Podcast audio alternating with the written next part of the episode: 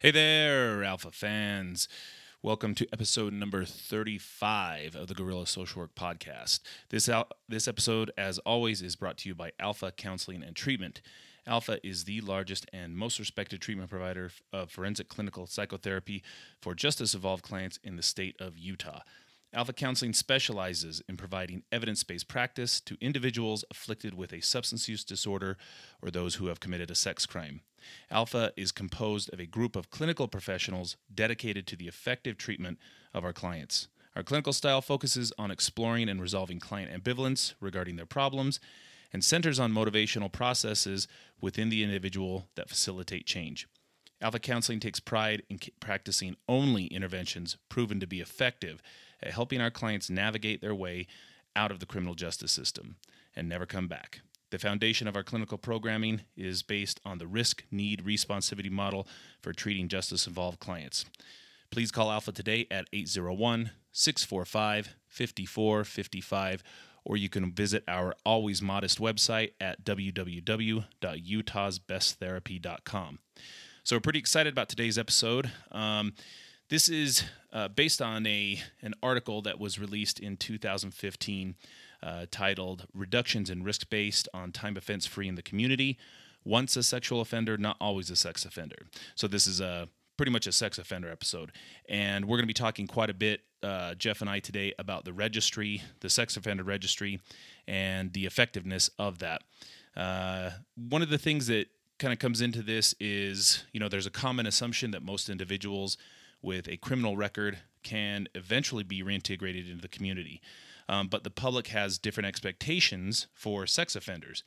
In a lot of countries, especially ours, individuals with a history of sex offenses are subject to a wide range of long term restrictions on housing and employment, as well as public notification measures intended to prevent them from merging unnoticed into the population of law abiding citizens. So, today, Jeff and I are going to examine the testable assumption that individuals with a history of sex crime present an enduring risk for sexual recidivism. Um, and we're going to review the article, give you guys some pointers from that. Um, and one of the things that, that we discover um, is that, uh, well, I don't know, maybe we'll just kind of wait for that as we get into it. So, uh, without any further delay, here is episode number 35. Glad you guys are with us.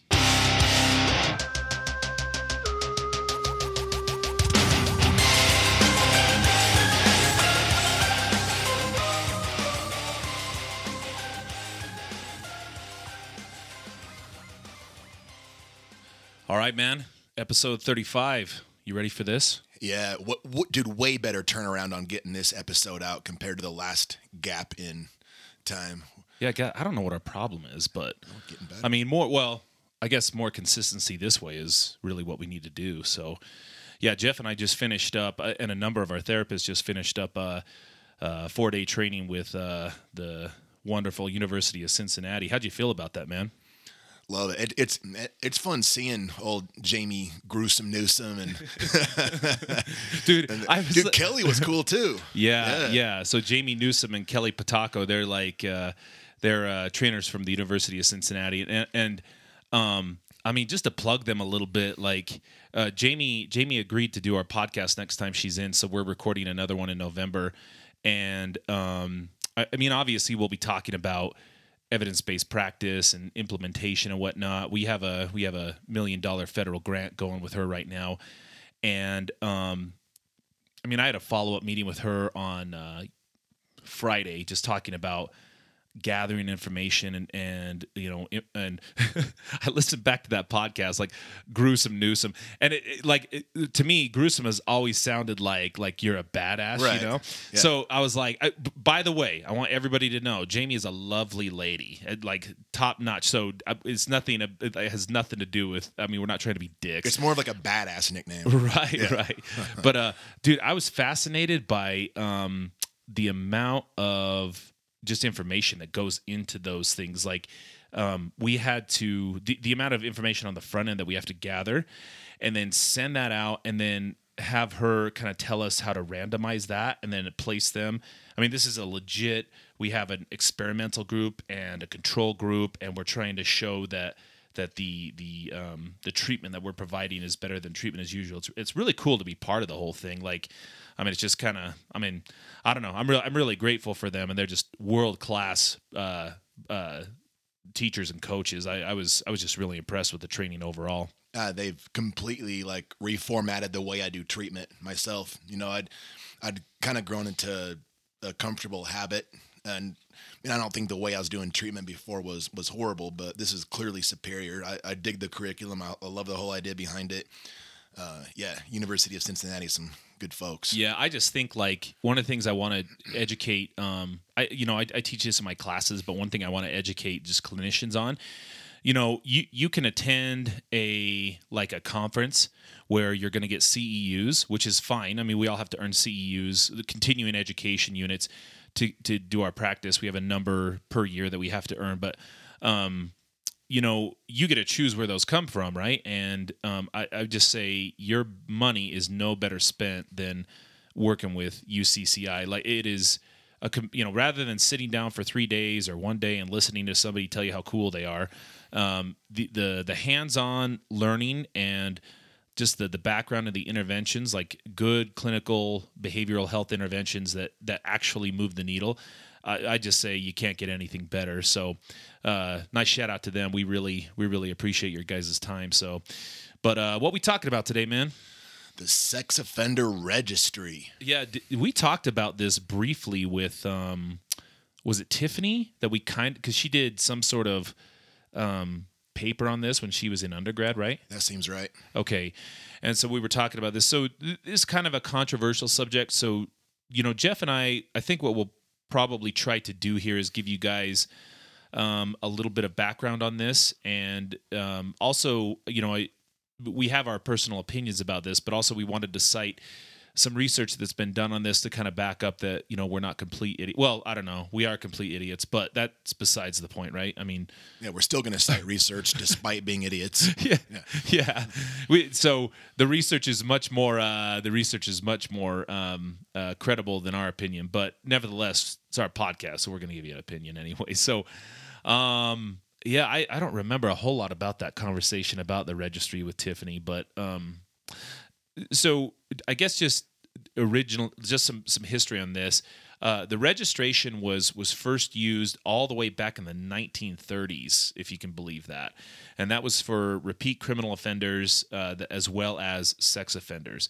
And California, I mean, surprise, surprise, uh, of all states, became the first state to implement sex offender registry, and that was in 1947. So that was specific to sex offenders. What? Uh, I know. I, I had no I, idea. I thought that was weird. Washington State became the first state to implement a community notification on sex offenders, but that wasn't until 1990. So, so this is a relatively new concept. And the goals of this, uh, it, this is known as the uh, Sex Offender Registry and Notification, SORN, S O R N. Um, programs have been uh, summarized just as deterring offenders from reoffending and giving law enforcement an, invest, an investigative tool and increasing public protection. So, so that second part, uh, giving law enforcement an investigative tool and an increasing public protection, I, I do think that does have some merit, don't you? Yeah. Well, I mean, of course, and I, I mean, I think the registry, the registration, the registry as a whole. I mean, I, I, I get the idea behind it, and I mean, honestly, up until I've been doing this for a living and looking looking into the research, like I've I've been a supporter of it. You know, like it stands to reason if you're just like thinking about it uh, without the research backing it, it it stands to reason that okay, you know what, uh, the community is going to be better off if they're aware of who the potential predators you know sexual predators are in the in their neighborhood and gives them a chance to make an informed decision. You know do you uh, parents want to be able i, I kind of want to steel man the registry you know and like parents want to be able to know who's in their neighborhood and make decisions you know as far as you know if their kid can go over to the neighbor's house for a sleepover. And I mean, again, it makes sense. The greatest predictor of future behavior is past behavior. And so it's like, okay, if these dudes have sexually offended before, they're going to be more likely than the average Joe to, to sexually offend again. And, and so for both like community awareness and also giving law enforcement a tool like it, it it really to me makes a lot of sense Yeah. So, I mean, I agree. I think as as a like a law enforcement official, you, you, like kind of the one thing that you said there, and th- and this is very true. Um, you know, you I, I guess in some way think about it like this: we're we're all capable of. I guess if a human being's ever done it, we're all capable of it, right? right However, that I think you make a good point in that those who have never done an activity are less likely than those who have done that activity. So take sex offending out of this. Let's just say, you know, between you and I, I think right now neither of us have robbed a bank, right? not yet Okay, not yet. And so, I mean, it stands to reason that based on our history right now, we equally have the the same, uh, I guess, potential or percentage of likelihood of robbing a bank, right? sure yeah But if you had robbed a bank previously and and gotten away with it or not gotten away with it, wouldn't it stand to reason that that because you've already engaged in that behavior, that the likelihood of you doing it again is greater than me who has never done that? yeah if we're placing bets smart money would be that i'd be the one most likely to to rob a bank again So, so I think the same pans out for a sex offense, and this is for law enforcement. This is why it's so important because um, if if there's you know um, a report that's made about sex offense, then um, it would it would stand to reason that that going to individuals who have already done this prior to would be a good place to start for investigative purposes. Um, now, now the second piece of that, like informing the public and and why they may be benefit for this. Th- this is where maybe this might be a potentially controversy, and then also because it's like publicly available. Any of you can get online right now and search your neighborhood for sex offenders within a, a certain mile radius, or i- if you're dating a guy, for example, or a gal, um, and you put their name into the registry, you can see if they're on there, and that's public information. So kind of moving forward on this, the federal government first implemented um, a national registration law, and this was with it was the uh, Jacob Jacob Wetterling Crimes Against Children and Sexual Violent Offender Registry Act. That wasn't until 1994. And then a national notification law was enacted with, and this is a more um, noticeable one that you guys have probably heard of, which was Megan's Law. And that was the amendment to the Jacob Wetterling Act in 1996. getting that feedback Yeah, some weird. Hold on a second. All right, that should be fixed. I don't know what the hell that sound was. Anyway, kind of back to this. Yeah. So a national notification law was enacted with Megan's Law. That's a more popular law that you guys have probably heard of. Um, and that was an amendment to the Wetterling Act in 1996. And then after that, all 50 states have implemented the SORN systems. And the federal government has kind of refined this and expanded the scope of SORN. And this is a, a series of amendments um, to those. Um, so, you know, there, there's a lot of things that have kind of gone into that. Ultimately, they set forth a new SORN scheme with the passage of Title One of the Adam Walsh Protecting Child Safety. If you guys know that, Adam Walsh, it's a very popular act, uh, Child Protection and Safety Act of 2006 and this is the uh, Sex Offender Re- Registration Notification Act. This is SORNA, which placed the Wetterling Act and subsequent amendments, which replaced those. Um, so SORNA's requirements and how they differ, they, I mean, not really important, but the changes include enhanced registration requirements and procedures, increased availability of sex offender registration information to the public, strengthened information sharing of law enforcement mechanisms. Overall, um, the sharing and dissemination of sex offender information to the general public has has only increased since it was first implemented. So I don't know. Uh, on your end, do you have any like reservations about that? Like just having like the you know general John Q citizen having access to that information about people in their neighborhood? Well, I'm kind of split on it. I think uh, again, the as far as uh, this this side of me that understands it, like I, I mean, I, so I was just talking about this uh, with my mom not too long ago, and uh, she was saying that you know she she likes the idea of having that information on hand to make an you know an informed decision you know, as to well, I guess I'm probably out of the target range for pedophiles at this point in my life, but uh, that won't stop her from worrying about me. And uh, ne- nevertheless, like I, I get what she's saying. You know, it it creates a maybe like a security blanket, some level of comfort to know who's in your neighborhood. And when I talk to people about this, like, uh, I, in fact, I don't think there's anybody outside of our line of work that I've talked to that are like, yeah, get rid of the registry. It it, it provides a sense of uh, comfort and and a feeling of community safety. Now, as far as if it actually does anything, as far as if the the registry actually you know moves the needle on uh, recidivism in terms of decreasing it or actual community safety. I mean that that that's where things get a little dicey. And um, just one more kind of follow up point as far as where I come down on this, the the clients that we work with, they when when they feel embraced, they love it, right? Yeah, they love it. When they feel embraced by the community, when they feel like they have you know gainful employment, uh, a house that they can be proud of, and socially integrated in general, they do way better than when they're feeling ostracized and kicked to the curb. And you know their their housing options are limited for you know their due to their charge. And and so when i'm bringing this up i'm not doing that in an in an appeal to get our listeners to be like oh those poor guys. It's not that. It it's it's what's effective in actually keeping these dudes from reoffending and i'm not sure the registry passes up passes muster on that well so yeah so i mean like i i, I mean anecdotally then i guess what i'm hearing you say is uh, at a base level the the the registry and the and the information available to the general citizen offers some internal feelings of security, right? Right.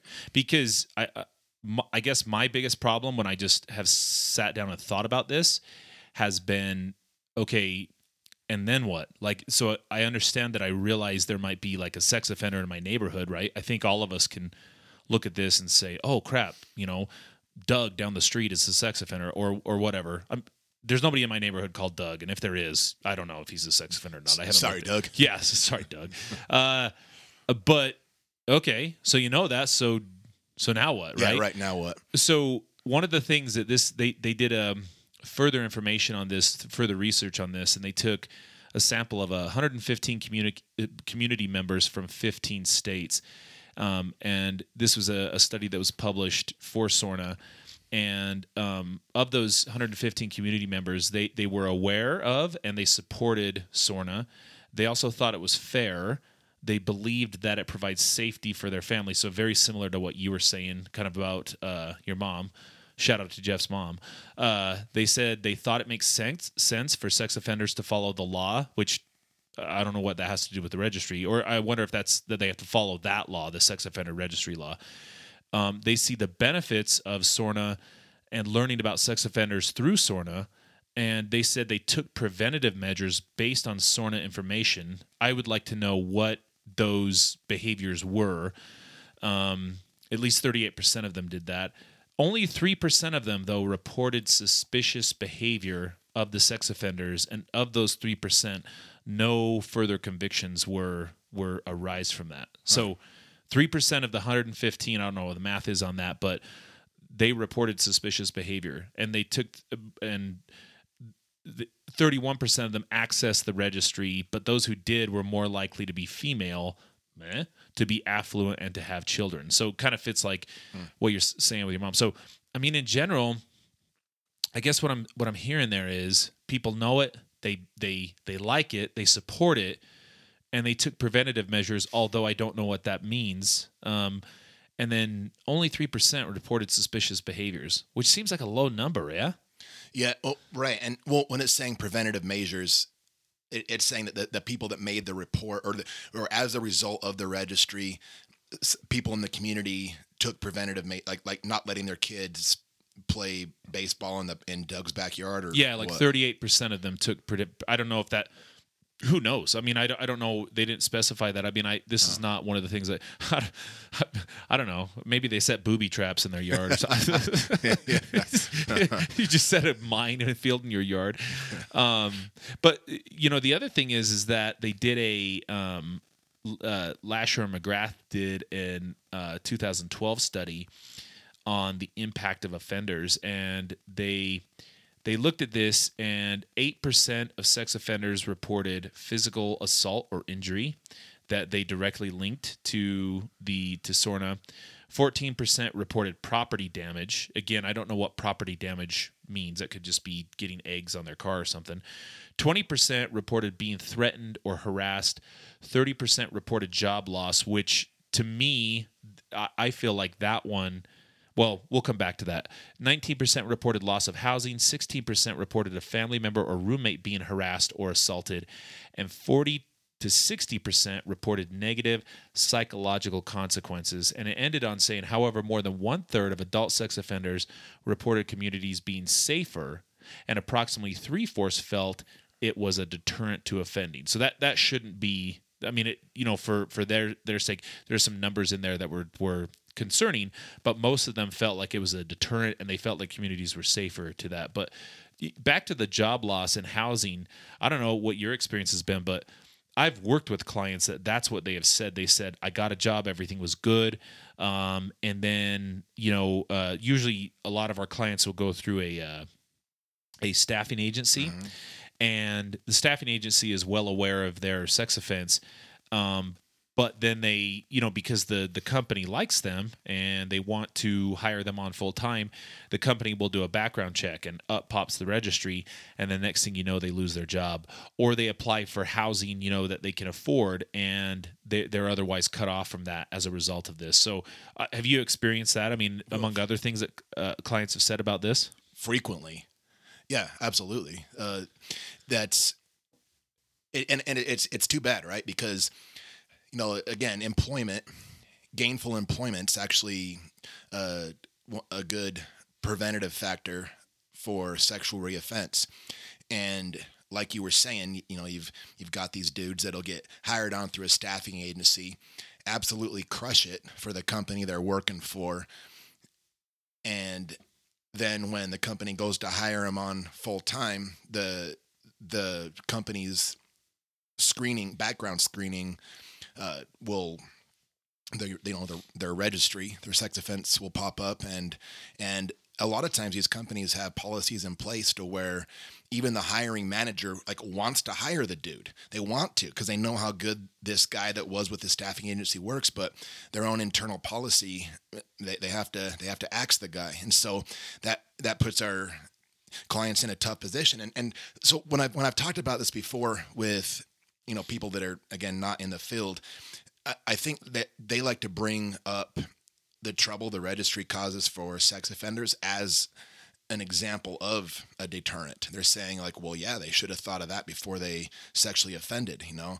And I, I don't know, like I, I mean, I have my own thoughts on that. Like, how, how how would you reply to somebody that would make the case that you know, boo hoo, poor sex offender, they should have thought of that before they offended. Yeah, yeah. I mean, uh, the the way I would respond is I um, so I don't think that their point goes unheard in terms of the heinous the heinous nature of the crime, right? I think that uh, to say that they shouldn't be held accountable is wrong. I think they should, uh, but the the so the one thing is is on a pragmatic level, I think you have to recognize that you know eventually these guys are going to come back out into the community. So so that that argument holds water to the degree that if they were to remain in prison forever, okay, you, you know, but we all know that's not going to happen. So I don't know what the statistic was that I read, and and I, I hopefully I don't butcher it. But the reality is is that you know of all the sex offenders that are currently incarcerated, ninety nine percent of them are going to be released to the community, meaning very few have a lifetime sentence. Right.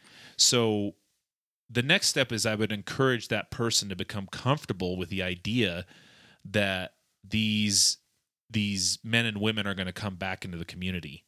And I guess I would answer that question with a question. And my question would be okay, knowing that they're coming back into the community, what you, you know, what would you want to happen with them coming? Be- best case scenario, what do you want to happen with that?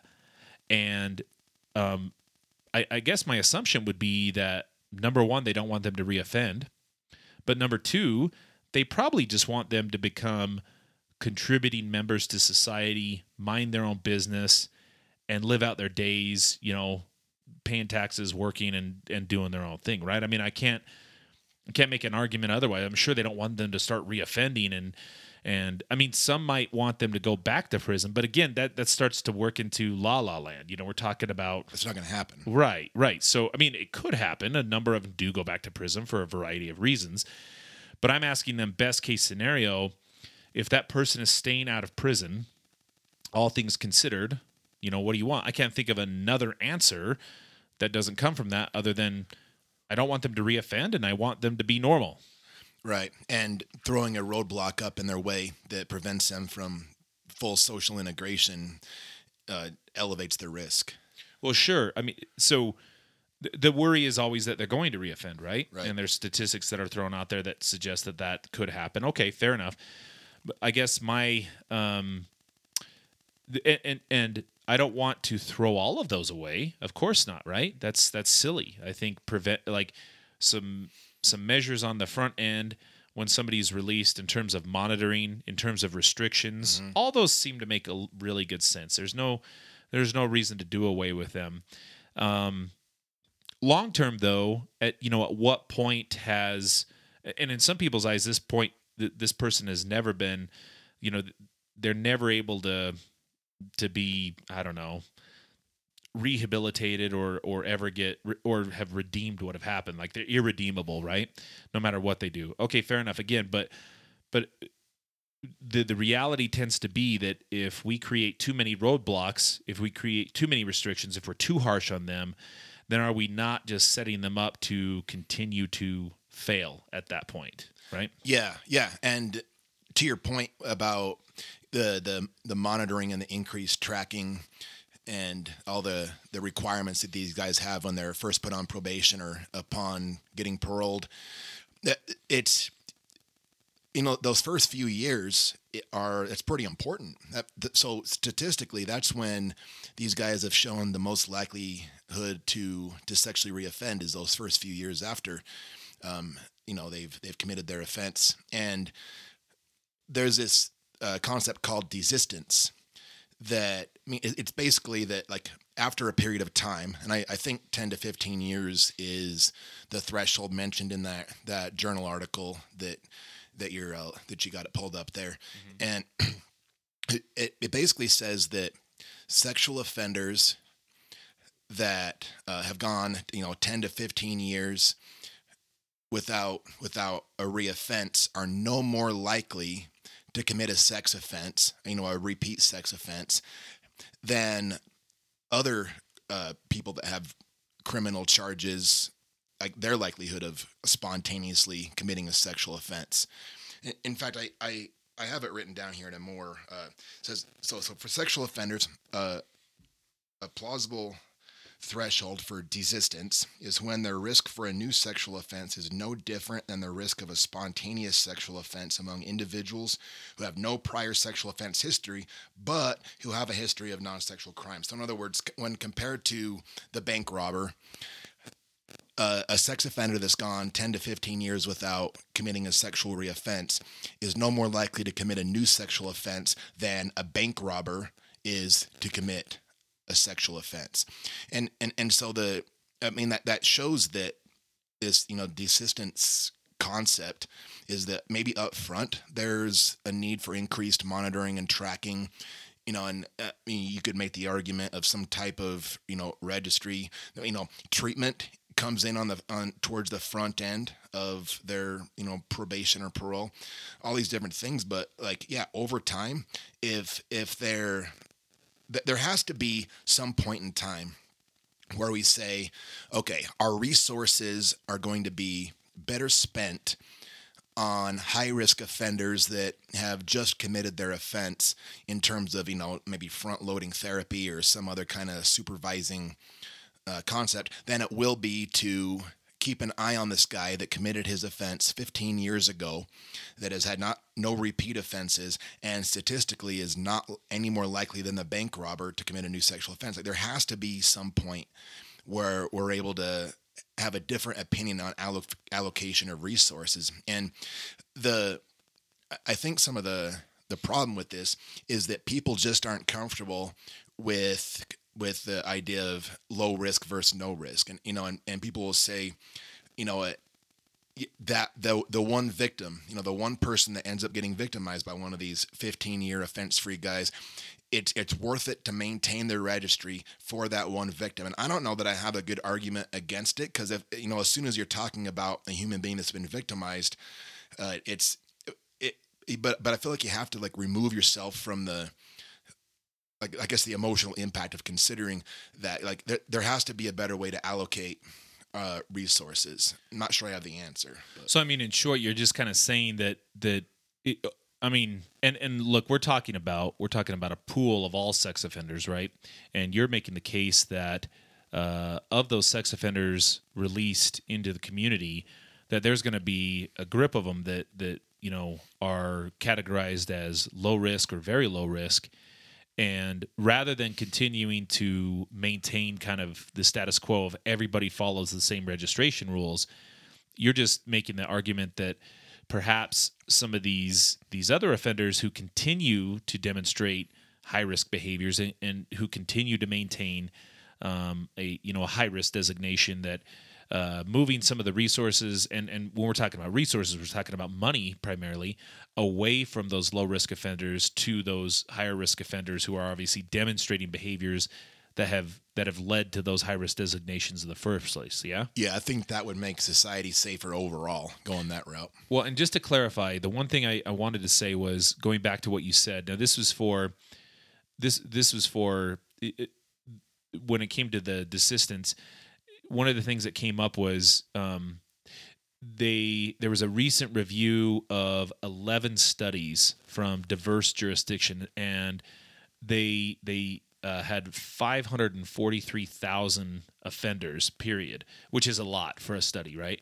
And they found a rate of spontaneous sexual offenses among non-sex offenders. This means criminals who never committed a, a sex offense to be 1% to 2% range after five years. So, after five years of having been released, 1% to 2% of those 543,000 offenders committed a criminal offenders committed a spontaneous sex offense. Okay.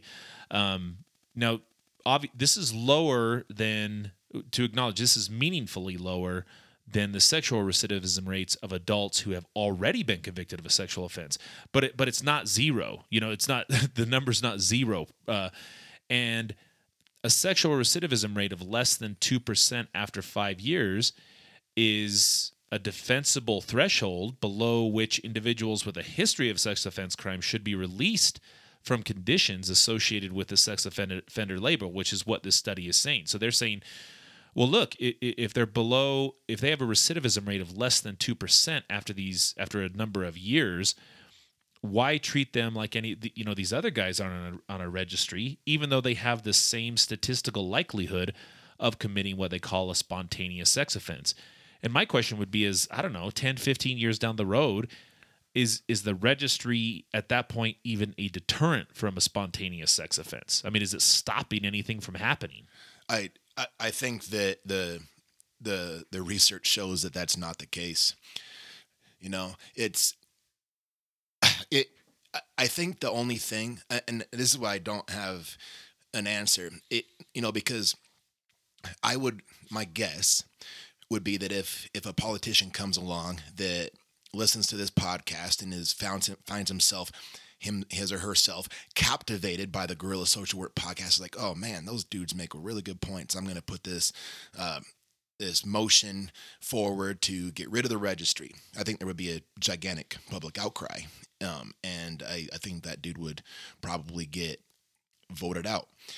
And it's it's it's because of the I think the emotional attachment to the idea of of the registry as far as that giving that anecdotal feeling of community safety, as well as the idea that it, it I think it would feel to people like that, that you know like we were okaying sexual offending or somehow taking it easy on them. And so i don't i don't know what the best method would be to deliver this concept to people and uh, and come up with a a viable solution that maybe give still some sense of control or uh, safety back to community members but i mean that i think whatever that magic policy is is is what would be needed to actually get people to come around on this. Yeah. So let's let's be clear here.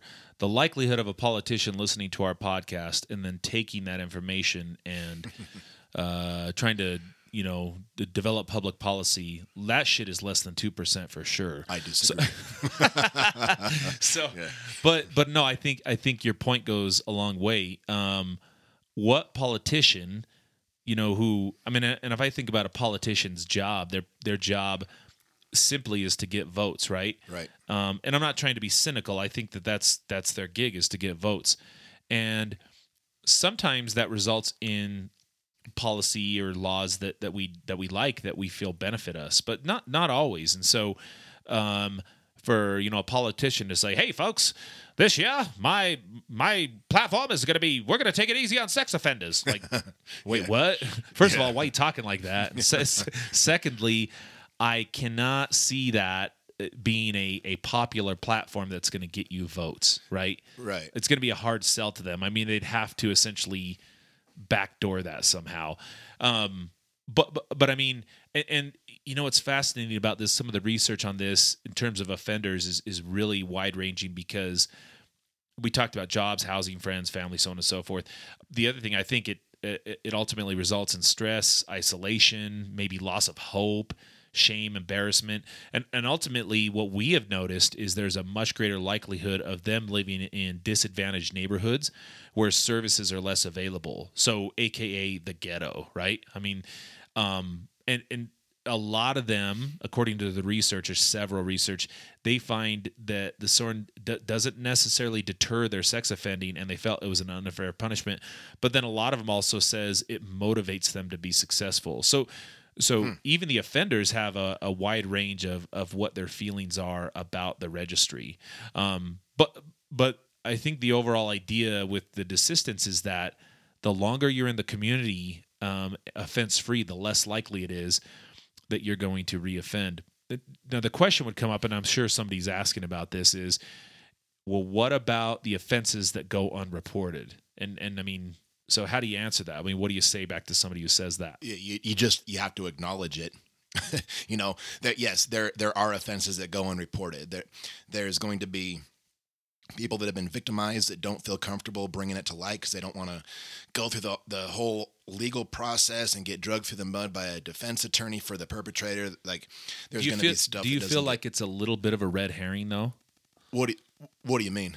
Well, there's a lot of laws that go unreported, or a lot of crimes that go unreported. Well, well, yeah, but I, but I but I feel like if you just call it a red herring, people aren't going to listen. You have to acknowledge that yes, this is the case, and then say, as, as is the case with all other offenses, because I I think that's where people get bogged down, is thinking that you know oh, it's it's it's uh there's you know these troves of victims out there that have not had a chance to get justice.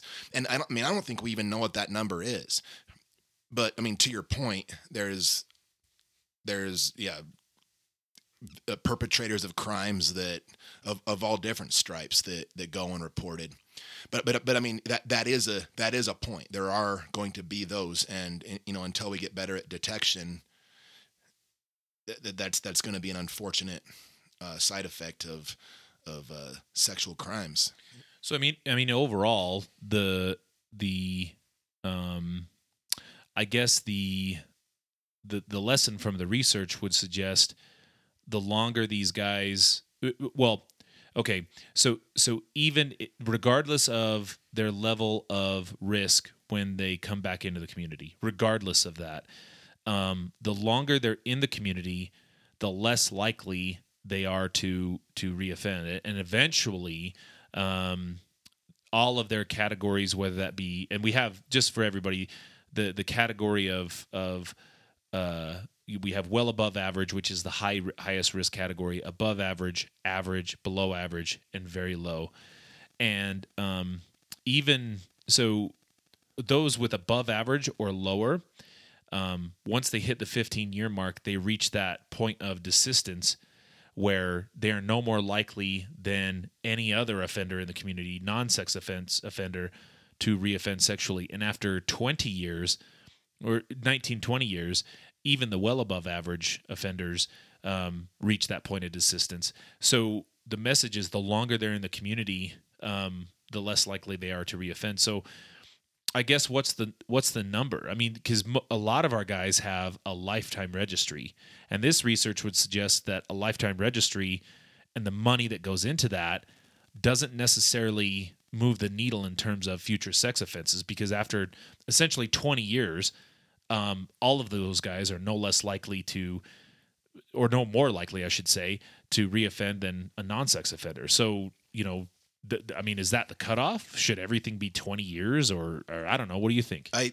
I think that that's that statistic is a good starting point for finding some common ground.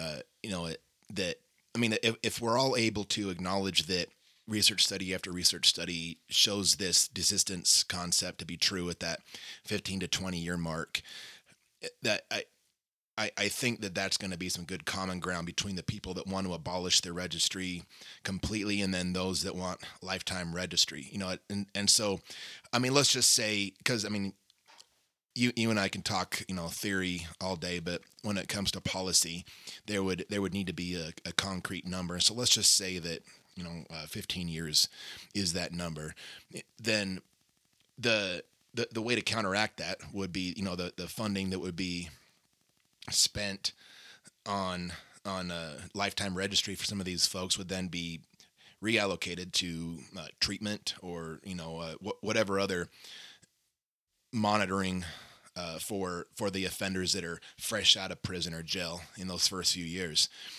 like high risk offenders need an extra dose of treatment and and sometimes the you know the, the the funding might not be there to to provide the level of treatment that like like for instance you know with our outpatient clients some of those guys would might do better if they had a, a heavier dose of treatment up front but that's not always a reality for financial reasons as well as you know the, the, just the the struggle that managing treatment around a, a, full work schedule poses anyway but man I, I just can't help but wonder if the money spent on the lifetime registration could be s- still allocated to help helping decrease recidivism but in a way that that uh, is actually targeted and effective.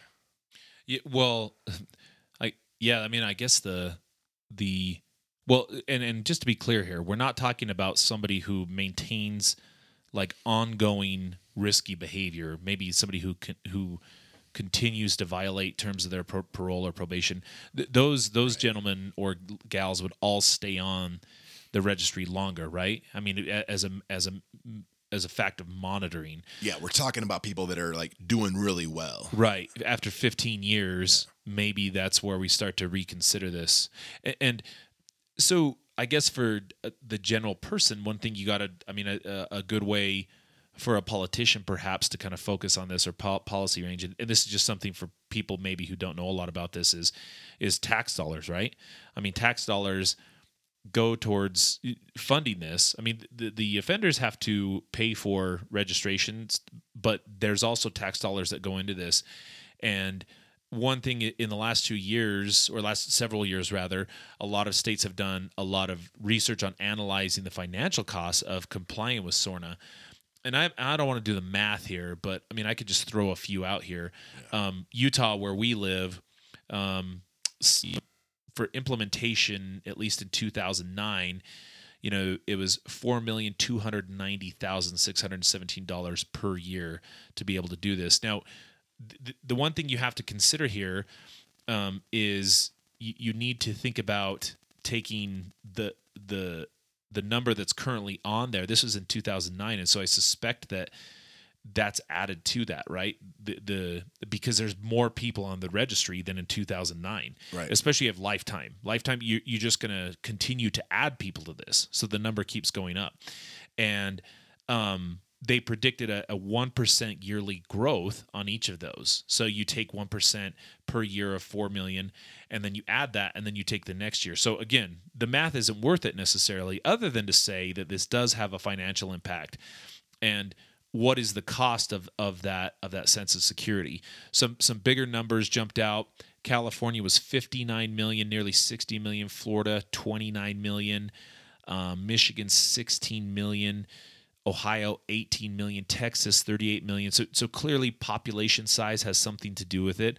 But I mean these numbers as a as a citizen become concerning because I think th- if you just said okay, hey, we have this we have this public policy that you have to pay for, although we know it has no effect on deterring crime whatsoever, but you still have to pay for it. Cool to me, I'd say uh, no. I'm, I'm not going to pay for that. That seems silly.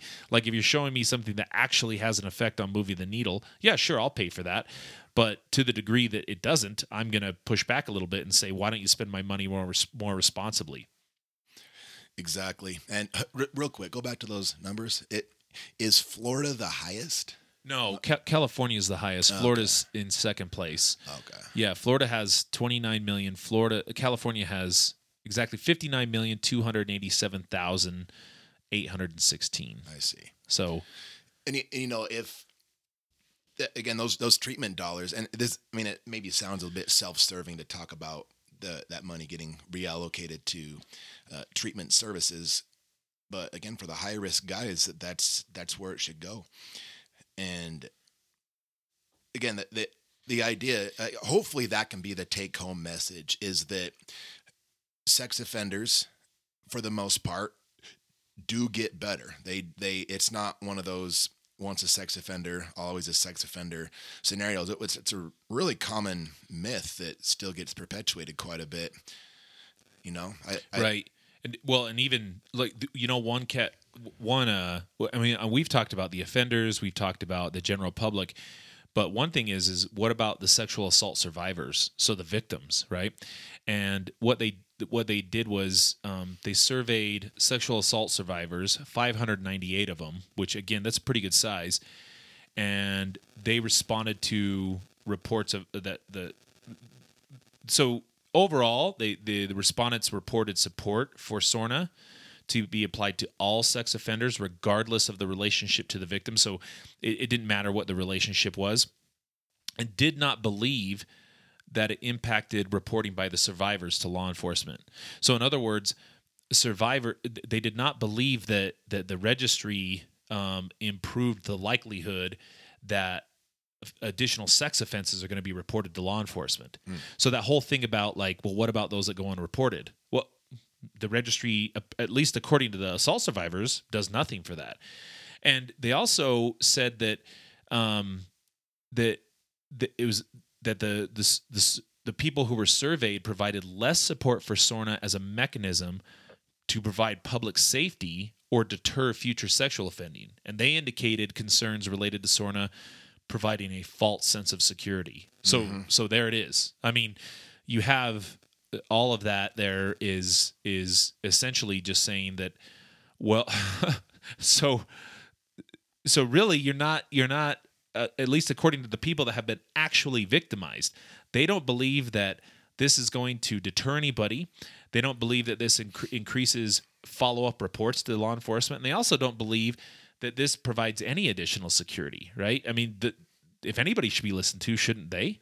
I, I think that that is probably the piece that could sway the public be- because again the public makes I think they make a lot of their decisions around keeping the registry on on emotion and out of concern for the victims. And so yeah hearing it straight from the people that have been through uh, whatever you know atrocious abuse they've been through advocating against the efficacy of the registry that, that I mean, it, if that's that that's got to be a nice emotion based complement to the hard data that that shows the same Right. And I'm, I mean, in, in summary, I, I think one thing we can all look at this and say the research on the effectiveness of the registration, obviously by everything we've cited today, and, and I'll make sure I put in the episode notes all the research so you guys don't know, don't think we're just blowing smoke. I'll put all the citations. The, the the the research on Sorna and, and and you know in short the registry remains relatively limited and um, findings from a lot of these studies are are inconclusive because a lot of this is based on like you know almost qualitative opinion of who's being talked to. Um, any of this, any of the things that um, I, I guess some studies you know find lower rates of uh, sex offense crimes following SORNA while others don't.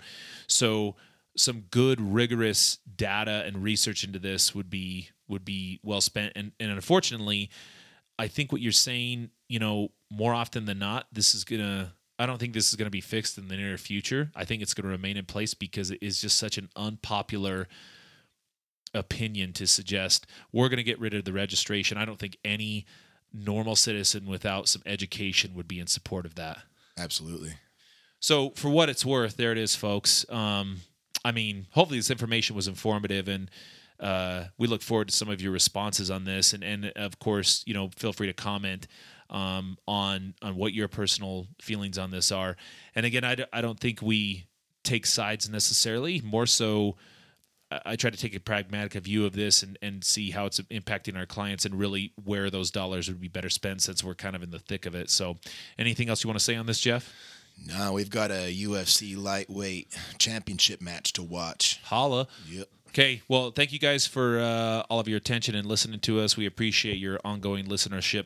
We'll see you on our next episode. And that about does it for episode number 35. Thanks again for listening. Uh, we really appreciate everybody um, paying attention and, and uh, subscribing. Uh, if you have not yet, please make sure you share this with one of your buddies. Um, we have put all the citations for the research that we cited um, today in the listener notes for those of you who are curious. We look forward to your feedback. Um, we'll see you at episode number 36. Thanks, everybody.